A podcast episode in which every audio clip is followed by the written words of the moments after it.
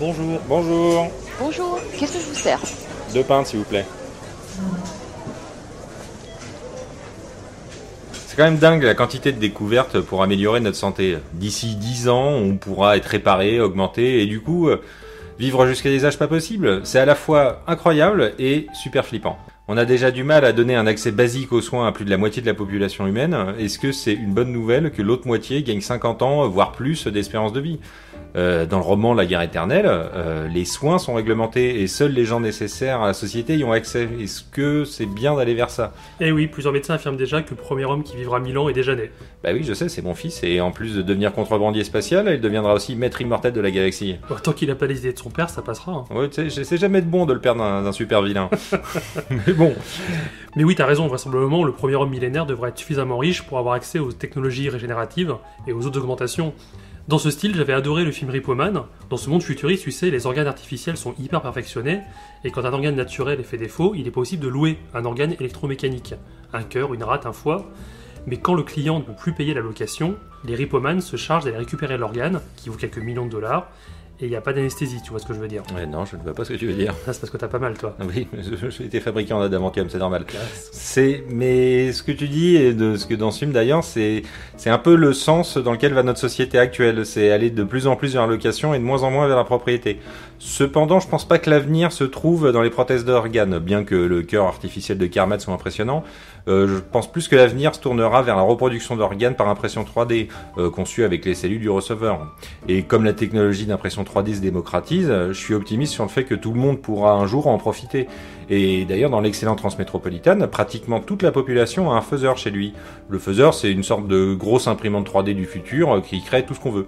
Ainsi, un malade pourra se créer euh, son organe et se le faire greffer par euh, le robot chirurgien au coin de la rue.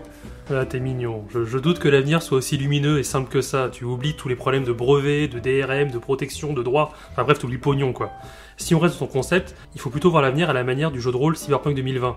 Le bouquin était gorgé d'illustrations sur des implants cybernétiques, des yeux, des bras, des armes sous-dermiques, et j'ai encore en tête l'image d'ouverture d'une blonde en nuisette avec son bras cybernétique. Je trouvais ça super sexy.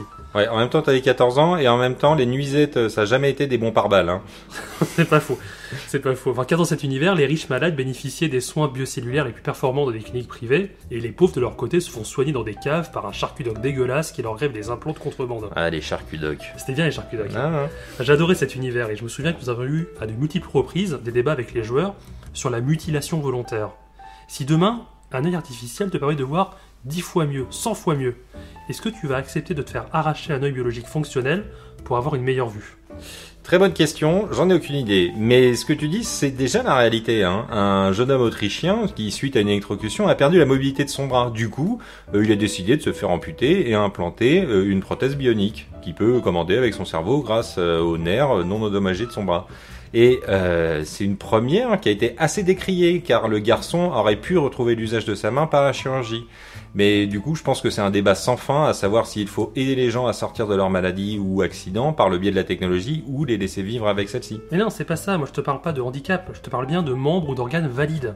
Là, je te parle de Johnny Mnemomic, un jeune homme qui se fait volontairement trépaner pour installer dans sa boîte crânienne un outil de stockage informatique afin de faire son boulot, à savoir transporter des données secrètes euh, pour la pègre et les mégacorpos. Ouais, mais il était boulanger, ça aurait été plus simple. hein. Ça aurait été moins dangereux sans doute. Mais je pense aussi à Inspecteur Gadget, ça va peut-être te faire marrer, mais il semble avoir choisi d'altérer massivement son corps pour améliorer son métier de policier. Ce qui déjà, petit, me laissait complètement perplexe et voire me gêner? Ouais, euh, j'avais jamais vu l'inspecteur Gadget euh, comme un homme augmenté. Je le voyais plus comme un robot assez flippant, mais... Bah non, euh, si c'est un robot, ça pourrait pas être l'oncle de Sophie. Ouais, mais peut-être que Sophie est elle-même un robot, ou... euh, Ce qui inspirait pourquoi elle parlait avec Fido. peut-être. Mais en réalité, je pense que tu vas trop vite. C'est trop tôt pour se demander s'il faut augmenter nos corps euh, en se débarrassant d'organes sains ou du bien fondé euh, du corps réparable à l'infini. C'est plutôt de se demander si nous n'avons pas besoin de certains de nos défauts. Est-ce que certains handicaps nous permettent pas de nous dépasser? Est-ce que Hawking aurait fait plus de choses sans sa maladie invalidante? Est-ce que Beethoven aurait aussi bien composé sans sa surdité? Faut-il vraiment tendre vers une société normée pour le coup? Bah, instinctivement, je vais te dire oui. Oui, il faut, il faut tendre vers une société plus normée. Alors, bien sûr, pas tout le monde pareil. Mais si on peut limiter les handicaps, oui, il le faut. Pour certains, bien sûr, un handicap, c'est une raison de dépassement. Mais pour la majorité, c'est une difficulté, voire c'est une souffrance. Si on peut réparer un corps meurtri, mais faisons-le sans hésiter. Et même, j'ai envie de dire, prévenons-le. Euh, Dans l'excellent Bienvenue à Kataka, tous les enfants qui viennent au monde sont prévus pour être parfaits, en tout cas avec le minimum de défauts. Euh, D'ailleurs, le, le moindre problème, euh, même la myopie dont souffre le héros dans, dans le film, est une tare quasi insurmontable pour vivre dans cette société. Alors après, bien sûr, il y a la barrière entre la médecine préventive et l'eugénisme. Et c'est pas une question si simple que ça. Dans une interview récente, le docteur Laurent Alexandre juge que la France est une société eugéniste puisque 90% des enfants trisomiques y sont avortés pour des raisons thérapeutiques. Est-ce que c'est mal? Je pense pas. Bah là, voilà la question que tu soulèves, hein, et je serais pas vraiment jugé du bien du mal d'une telle décision, parce qu'elle ne peut être prise que par les futurs parents, suivant leurs convictions et leur choix de vie. Et le plus grave pour moi, ce serait qu'une société impose cet eugénisme, et dans ce cas-là, l'idée d'une telle société me ferait bien flipper. Bah, est-ce que la pression sociale n'impose pas déjà? Pff, euh, écoute, euh, bon. Euh... C'est ton argument, ça Oui, non, je sais pas quoi te répondre, mais on va dire que pour te contredire, dans Gataka, Vincent, le héros euh, conçu sans l'aide de la génétique, fait tout et réussit d'ailleurs à suivre son rêve euh, malgré euh, tout ce qu'il a dû endurer face au destin qui lui a été arrête, tracé. ça c'est un- appillante à l'américaine. Dans la vraie vie, il finirait clodo. Ce qui me fascine beaucoup dans la SF, encore plus que la, que la médecine préventive, c'est lorsque la mort n'est plus qu'une maladie comme une autre. Une maladie qui peut être traitée. Dans Time Out, mauvais film mais très bon concept, les humains sont modifiés génétiquement pour arrêter de vieillir à 25 ans. Ouais, en gros, c'est le scénar de l'âge de cristal. Alors non pas vraiment, c'est plus compliqué parce que dans Time Out, toute l'économie en fait repose sur le temps au final. Les gens gagnent leur salaire, payent leur loyer, leurs courses, leur transport en temps de vie. Les pauvres ont ainsi quelques jours de vie en réserve et les riches ont des centaines de milliers d'années devant eux. Et autre exemple, Elysium, où les riches en orbite ont des caissons qui régénèrent leur corps et soignent leur maladie, ce qui les rend a priori quasiment immortels. Et souviens-toi, à la fin, le mercenaire Kruger se fait arracher le visage, puis soigner en quelques secondes. Ouais, enfin, c'est vraiment n'importe quoi cette scène d'ailleurs. Alors c'est vrai qu'elle est pas super, mais n'empêche qu'elle reflète le fait que Google promet ce genre de choses. Google a un programme qui s'appelle Calico, qui envisage de tuer la mort, je cite, hein, de tuer la mort à court terme dans quelques dizaines d'années. Tuer la mort, ils sont vraiment forts ces ricains. Hein. Mm. Mais bon, là du coup, moi j'irais plus vers Groucho Marx euh, qui disait euh, l'éternité c'est surtout long vers la fin, ou peut-être Woody Allen, je sais plus. Mais pourquoi euh, combattre la mort? Bien sûr, il faut vivre sa vie en bonne santé et sans entrave. Mais c'est le propre d'une espèce de vivre et de mourir, et grâce à cela d'évoluer plutôt que stagner. Isaac Asimov en parle d'ailleurs dans l'homme bicentenaire. Andrews, le protagoniste qui est un robot qui veut devenir humain, veut pouvoir mourir, car la mort fait partie de la condition humaine.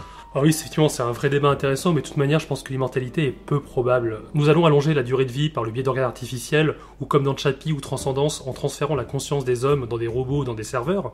Mais ce faisant, on va aussi troquer nos bons vieux virus biologiques par des virus informatiques, hein, qui viendront altérer nos organes artificiels, voire piller nos réseaux neuronaux en silicium. Mhm. Et la réalité dépasse déjà la fiction. En 2007, les services de sécurité de la Maison Blanche avaient fait désactiver les outils de connectivité sans fil du pacemaker du vice-président Dick Cheney pour éviter qu'il soit hacké et éventuellement assassiné. Ouais, enfin ça c'est plus de la parano. Hein. Bah non, il y avait un risque terroriste a priori. Ouais.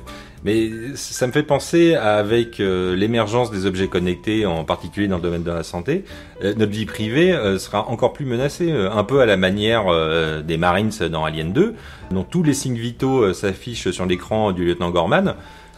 Leur vie était carrément menacée. Ah ouais, mais bon. Mais imagine ça, étendu à la population, euh, c'est un risque, euh, enfin pas des aliens partout, hein, mais euh, que toutes nos données de santé sont accessibles sur le réseau et les dérives que ça peut engendrer. Déjà, euh, déjà certaines sociétés américaines obligent leurs salariés à se plier à des tests de santé pour pouvoir travailler. Oui, ou alors il y a des assurances qui veulent pas assurer des gens qui ont risque génétique de maladie. Mais Ouais. malgré ces problèmes-là, je pense que la santé connectée va dans le bon sens. Avec un suivi permanent des gens, imagine les maladies dépistées précocement qui pourraient être traitées. Et surtout, pense aux lieux de plus en plus désertés par les médecins. Ce serait fabuleux d'avoir un accès comme ça très général et très en amont à la santé. En tout cas, va falloir accélérer la cadence, hein, parce qu'à ce train-là, nous, va bientôt falloir refaire nos foies.